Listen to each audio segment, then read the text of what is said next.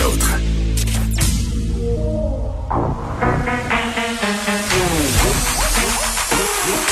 Elle a une opinion sur tous les sujets. Pour elle, toutes les questions peuvent être posées. Geneviève Peterson. Radio. Salut tout le monde, j'espère que vous allez bien. Bienvenue à l'émission. On va diffuser bien entendu ce point de presse qui débute dans quelques instants. Point de presse qui est tenu au Stade olympique de Montréal. On se rappelle que c'est l'endroit même où avait lieu, où avait lieu pardon, une campagne de vaccination majeure euh, il y a quelques années dans le temps de la H1N1. Euh, petit décompte des cas, 739 cas aujourd'hui, 13 décès malheureusement et 6 conférence de presse se tient au stade. Ce n'est pas un hasard, bien entendu. Il sera question de la vaccination. On le sait, vaccination dans les CHSLD maintenant terminée. On a vacciné aussi des gens dans le domaine de la santé qui travaillaient avec les personnes âgées. Euh, là, euh, ce qu'on commence à faire dès la semaine prochaine, c'est vacciner les Québécois, les Québécoises de plus de 80 ans. Euh, on dit, on dit, selon des informations qui ont d'abord été dévoilées par la presse, que cette campagne sera élargie aux personnes de 70 ans et plus dans la région du Grand Montréal. On le sait là on désirait concentrer l'effort vaccinal à Montréal pour la simple et bonne raison ben, qu'on a plus de cas. Euh, donc, euh, on élargirait euh, les gens qui seraient vaccinés la semaine prochaine en dessous des 80 ans, donc les gens âgés de plus de 70 ans. Et bon, là, on le sait. On a de nombreux travailleurs du système de la santé qui ont été vaccinés. Il y en a encore qui ne l'ont pas été. hier, on discutait avec bon une personne qui travaille dans les RPA, RI aussi, où on on se disait que ce serait peut-être une bonne idée aussi de vacciner les aidants naturels, de vacciner euh, tout le personnel de la santé. Puis au niveau des réticences, parce que ça a beaucoup circulé, là, ce qui semble être dit en ce moment, c'est que la plupart des gens euh, désirent être vaccinés, veulent le vaccin, surtout quand on sait que les variants sont là, euh, sont possiblement là pour rester et que le variant britannique, puis ça, on va en discuter un petit peu plus tard à l'émission, là, serait peut-être celui en voie de remplacer la souche originale euh, de COVID-19.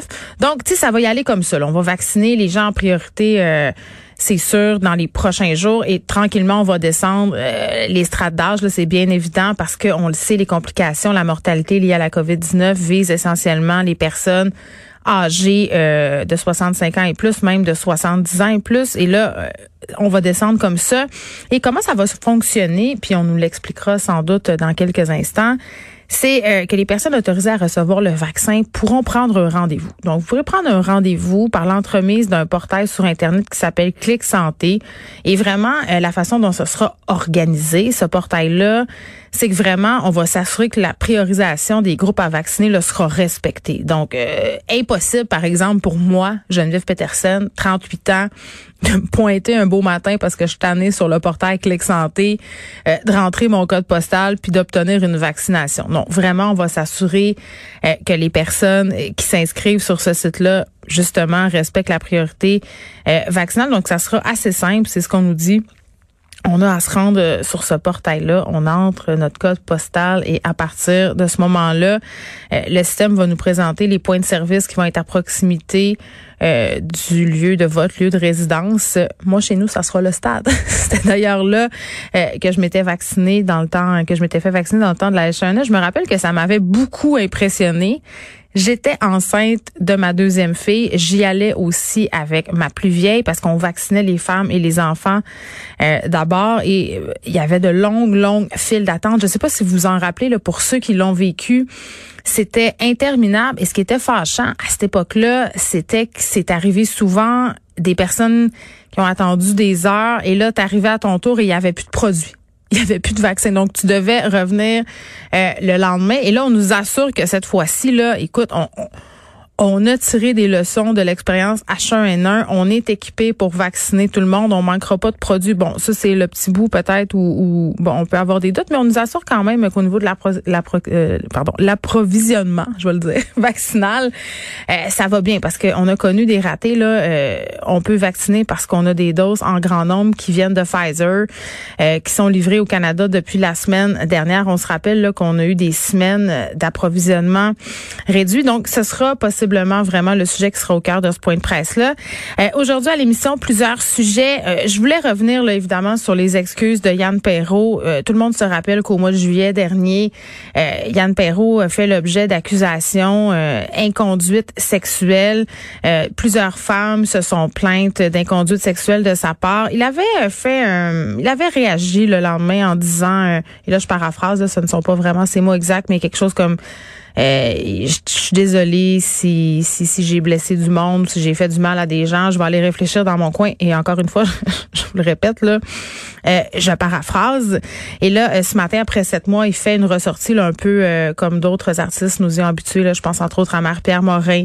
je pense entre autres à Julien Lacroix, l'humoriste, donc quelques mois plus tard sorti. Est-ce que ce sont des, des excuses réussies?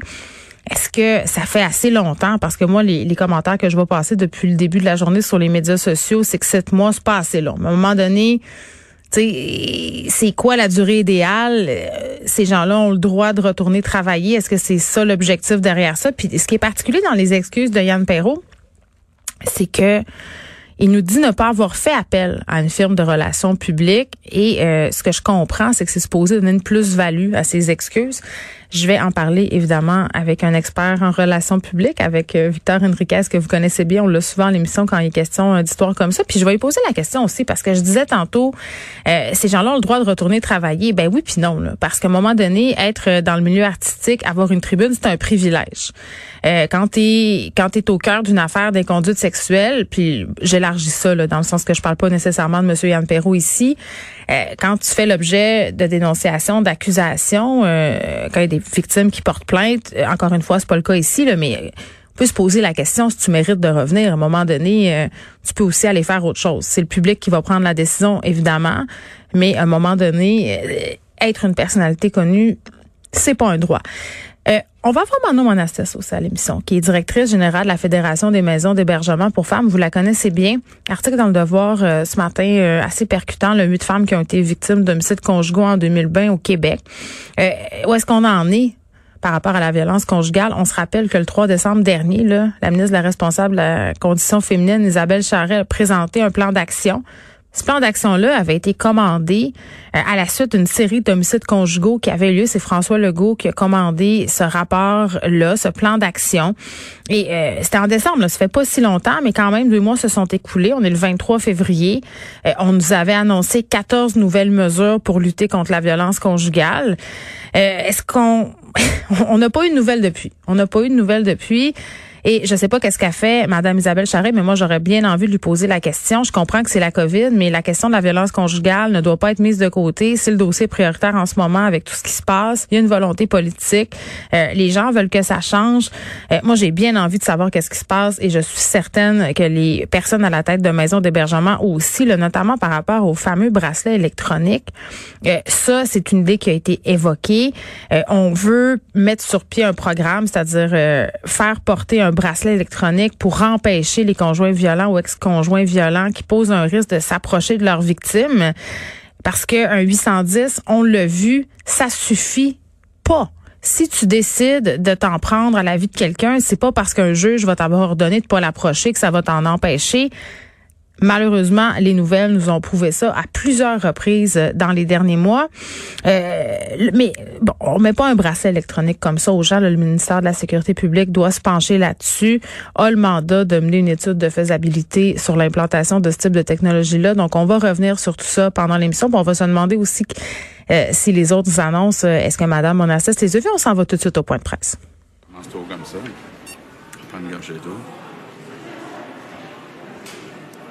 Bonjour tout le monde.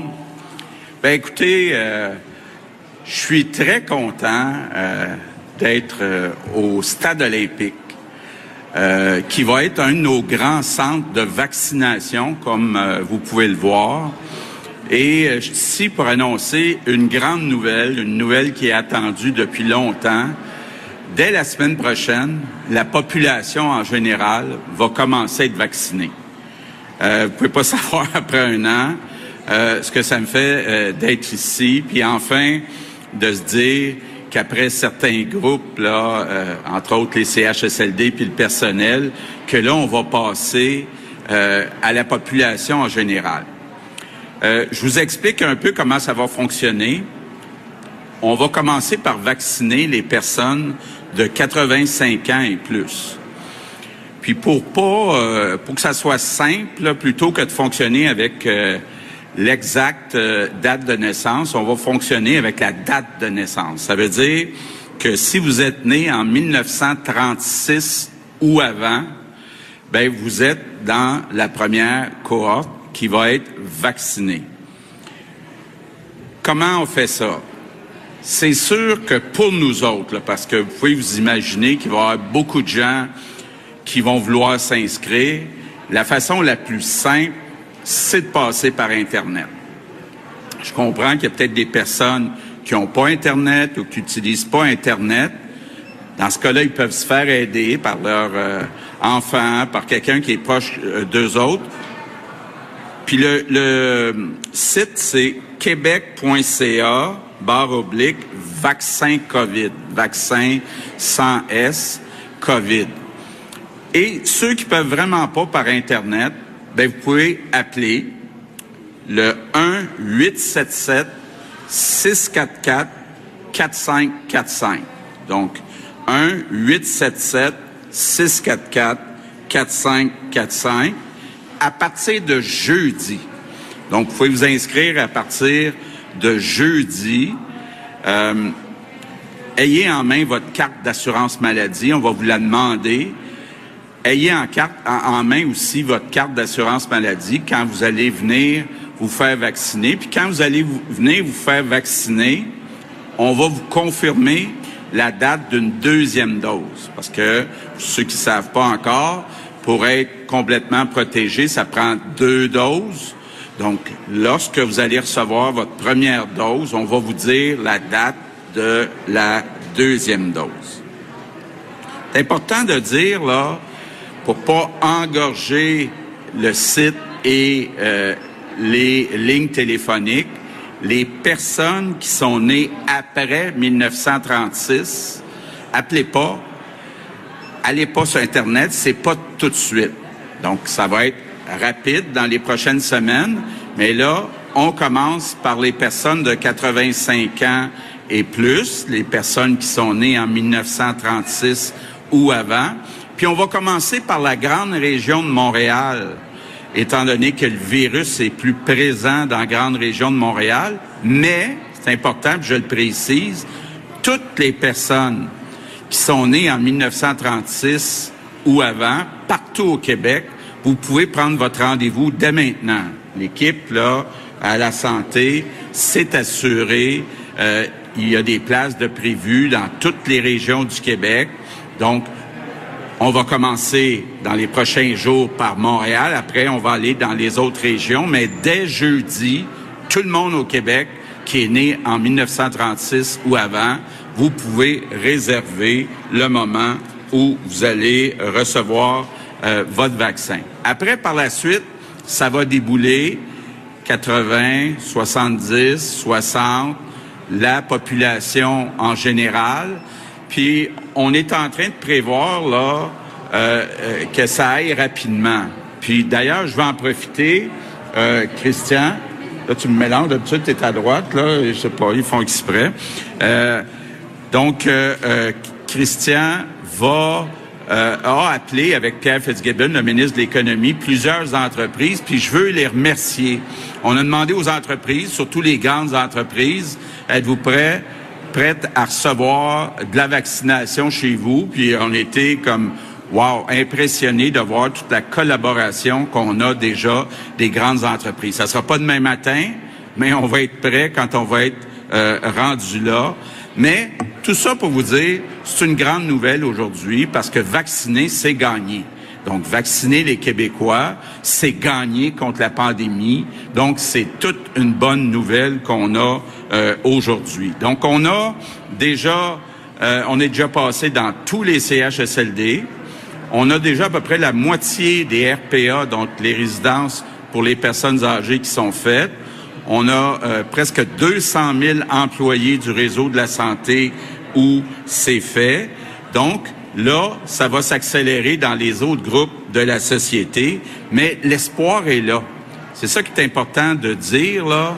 L'espoir est là. On voit enfin la lumière au bout du tunnel. C'est pas trop loin. C'est d'ici quelques semaines que au moins toutes les personnes vulnérables vont être euh, vaccinées. Mais il y a un gros mais. Là. Faut être prudent dans les prochaines semaines. D'abord, ce qui est important de dire, c'est que les personnes qui se font vacciner, ça prend trois semaines avant que le vaccin ait son plein effet. Ça veut dire que les trois prochaines semaines vont rester euh, critiques. L'autre chose, l'autre raison pourquoi il faut être très prudent, ben, c'est à cause des nouveaux variants. On pourra euh, tantôt euh, vous en parler davantage. C'est sûr qu'au Québec, comme à peu près partout dans le monde, le nombre de nouveaux variants augmente euh, et c'est un variant qui est plus contagieux. Donc, c'est encore plus facile qu'avant de l'attraper. Donc, raison de plus pour être prudent, parce qu'en pratique, ce que ça veut dire, là, c'est que si on fait pas attention, ben, dans les prochaines semaines, on pourrait voir le nombre de cas euh, exploser. Je veux faire un appel aussi à tous les Québécois. Je sais qu'il y en a qui sont impatients. Euh, j'ai eu beaucoup, beaucoup de messages, entre autres en fin de semaine, suite à l'annonce de la semaine dernière. Je vous rappelle un peu ce qu'on a dit la semaine dernière. Étant donné que c'est la semaine de relâche la semaine prochaine, on a voulu comme donner faire un petit spécial pour les familles. Donc, les cinémas vont être ouverts. Là, je pense que tout le monde va les ouvrir, sauf M. Gouzeau. On va avoir les patinoires qui vont être ouvertes.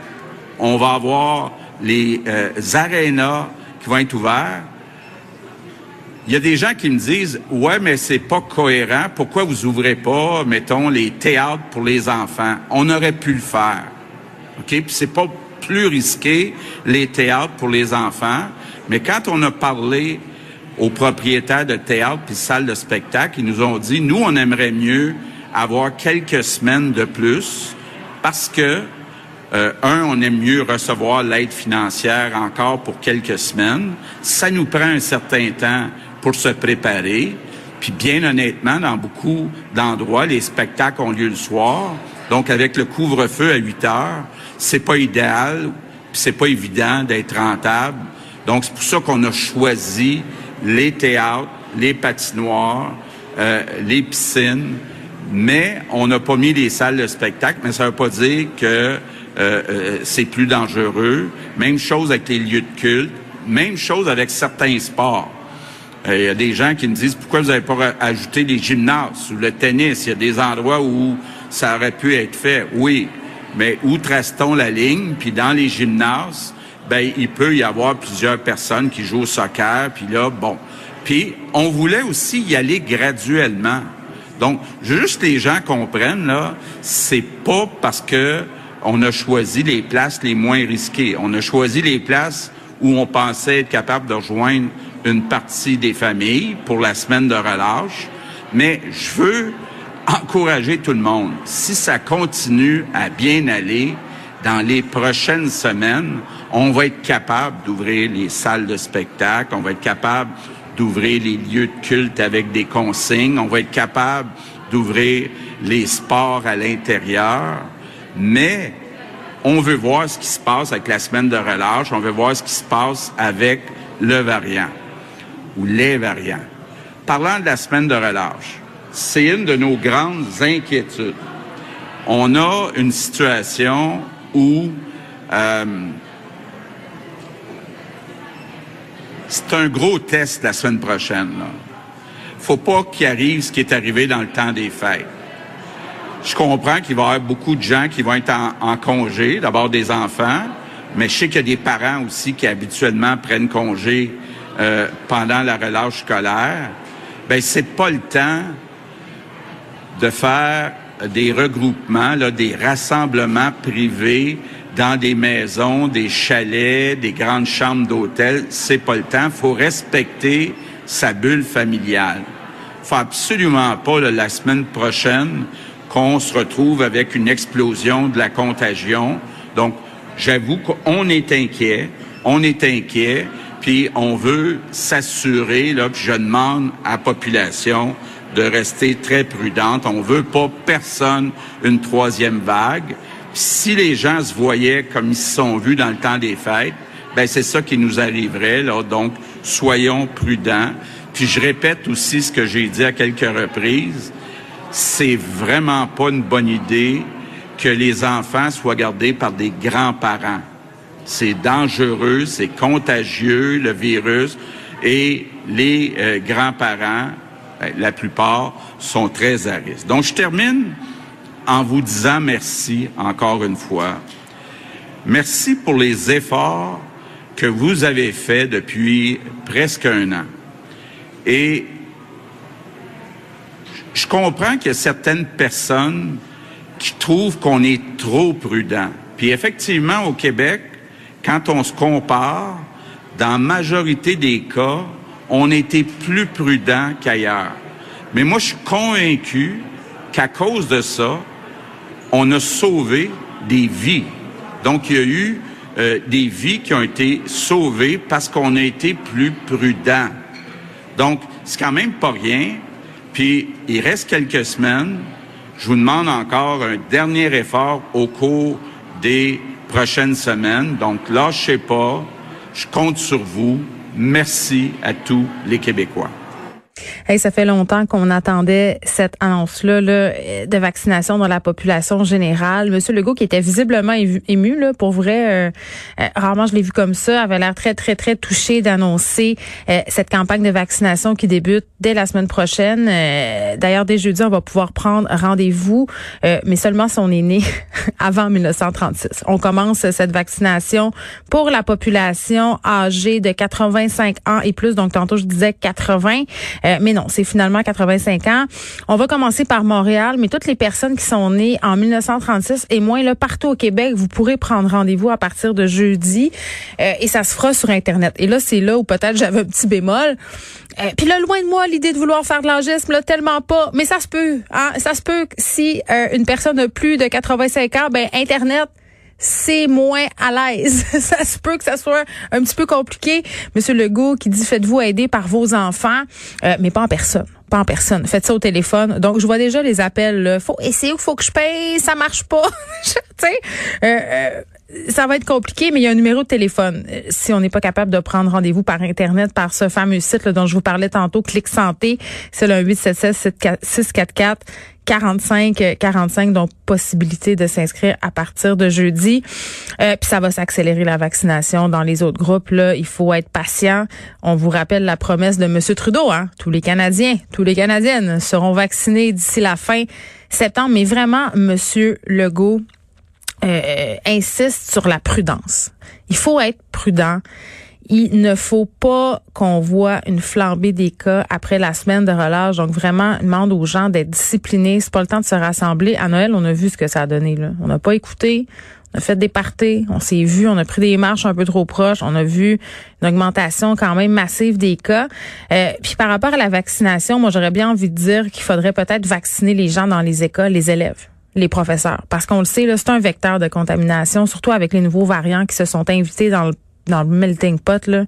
Euh, on mélange tout ça puis écoute euh, moi j'irais vraiment avec une vaccination euh, dans les écoles parce que ça va prendre ça, peut-être que la population plus jeune qui fréquente l'école, ça serait pertinent de les vacciner avant, par exemple, nous, les travailleurs, parce que indubitablement, ça va vraiment avoir des répercussions là, sur la contagion en général.